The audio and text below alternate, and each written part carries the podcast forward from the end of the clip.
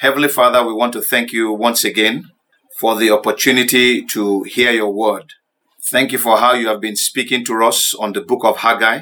Continue to speak to us and bring us to the place where we receive all the blessings that you want to give to us through your word.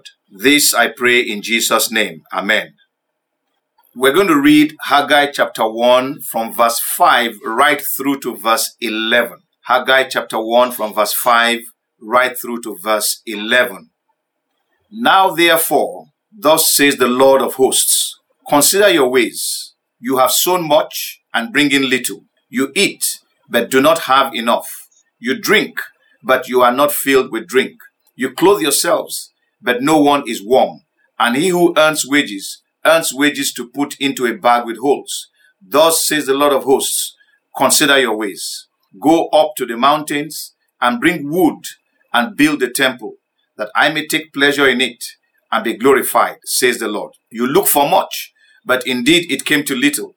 And when you brought it home, I blew it away. Why, says the Lord of hosts? Because of my house that is in ruins, while every one of you runs to his own house. Therefore, the heavens above you withhold the dew, and the earth withholds its fruit. For I call for a drought on the land and the mountains, on the grain and the new wine and the oil, on whatever the ground brings forth, on men and livestock, and on all the labor of your hands. May the Lord bless the reading of his word in Jesus' name. Amen we have been looking at consider your ways, basically looking at the consequences of our wrong actions. Today, still looking at consider your ways, we want to look at dealing with the consequences of our wrong actions. From our previous discussion, it became clear that there was a famine in the land of Judah. And this famine was because they had abandoned the building of the house of God and were focusing on themselves. And in our last meeting, we looked at the signs of a famine. We spoke of scarcities, scarcity of food and water, scarcity of money, scarcity of the word of God. We spoke of even when the money is available, it is not enough to meet our needs. We spoke of unequal exchanges where people are selling valuables for less or paying much for things that are not even worthy. We spoke of selling vital assets just for sustenance. We spoke of laboring for the sole purpose of just feeding. We spoke of emigrating to seek greener pastures. And then we spoke of people consuming what they ordinarily will not consume. And we challenged us to do a self evaluation to see if these things are present in our lives with a view to dealing with those things so that we can now have a better life with God. So, like I said, today we want to look at dealing with the consequence of our wrong actions. In the case of Judah, the famine was there. And to deal with the famine, it is important that we understand where the famine has come from or why the famine came. To answer that question, God is the source of any famine. God uses things like famine, pandemics, war, and so on and so forth to bring people to their senses. So God is the source of famine. And if we have to deal with famine in our lives, we must go to the source of the famine. We are going to God because He's the Almighty God. If Satan were the source of famine, we will not go to Satan. We will still go to God. In 2 Samuel chapter 21 verse 1, 2 Samuel chapter 21 verse 1, the Bible tells us that there was a famine when David was king and that famine lasted for three years. And David inquired of the Lord after the famine had been going on for some time. So if we must deal with famine in our lives, we must go to God and God will tell us why the famine is there. If we are going to be able to deal with the consequence of our not doing the will of God, we must go to God and find out why that situation has arisen. He is the one who has the answer to our problems. And when we go to him, like when David went to him on the matter of the famine that happened in his own days, which was attributable to King Saul, God told him what the problem was and also gave him the solution. In our own case, in the book of Haggai, God not only told them what was the problem, but he also told them the solution. In verse 8 of Haggai chapter 1, he said, Go up to the mountains and bring wood and build the temple, that I may take pleasure in it and be glorified. So the solution to the famine that was in Judah at this time was for them to just simply go and build the house of God. The solution to many of our own problems is simply to focus on God and not on ourselves. A lot of times we think that by doing what we believe is right, that things will be made right.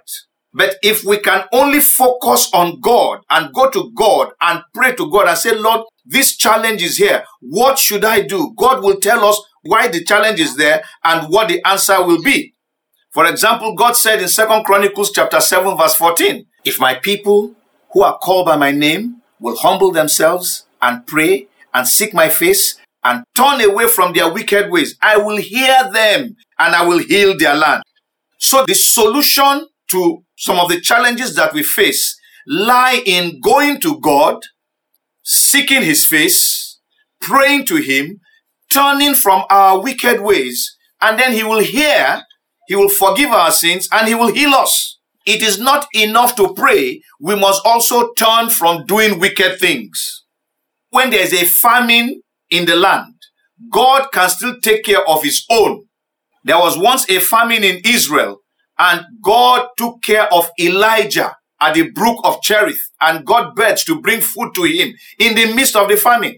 So whenever there is famine in the land, we do not expect that there will be a famine in our lives. Because God has promised that he will take care of his own even in a famine. Recall that we had said that famine can be in the land or it can be in your life.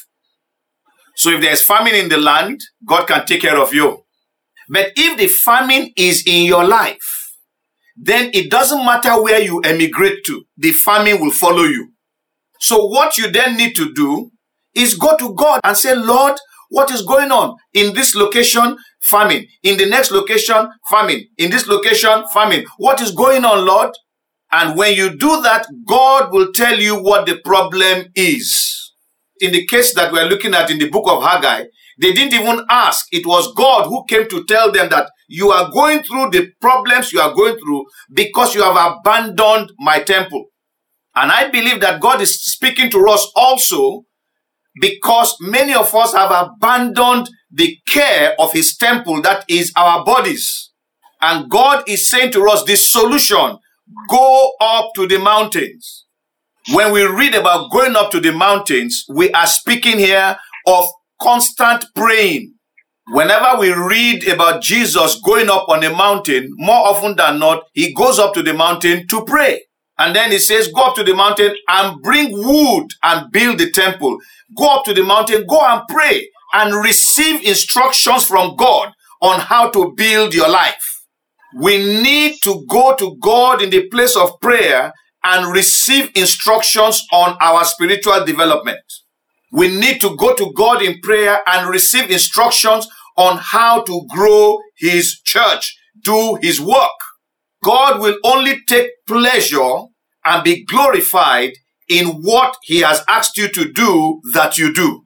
God does not take pleasure in the work of our hands when he did not ask us to do those things. If God does not give you a direct instruction or it is not from his word and you do it, then he doesn't take pleasure in such. It is what we call dead works. So today, when we speak of dealing with the consequences of our wrong actions, the way to go is number one, go to God in prayer. And number two, whatever God tells you to do, do it. And once we do that, God will again take pleasure in us and his name will be glorified and we will now begin to enjoy beautiful fellowship with God. So it is important that you and I do an evaluation of our lives and begin to seek the face of God for the way forward with our lives. And by the grace of God, we will begin to grow spiritually unto the Lord. I pray that that will be our case. That will be our situation. That that is how God is going to help us in the name of Jesus. Amen.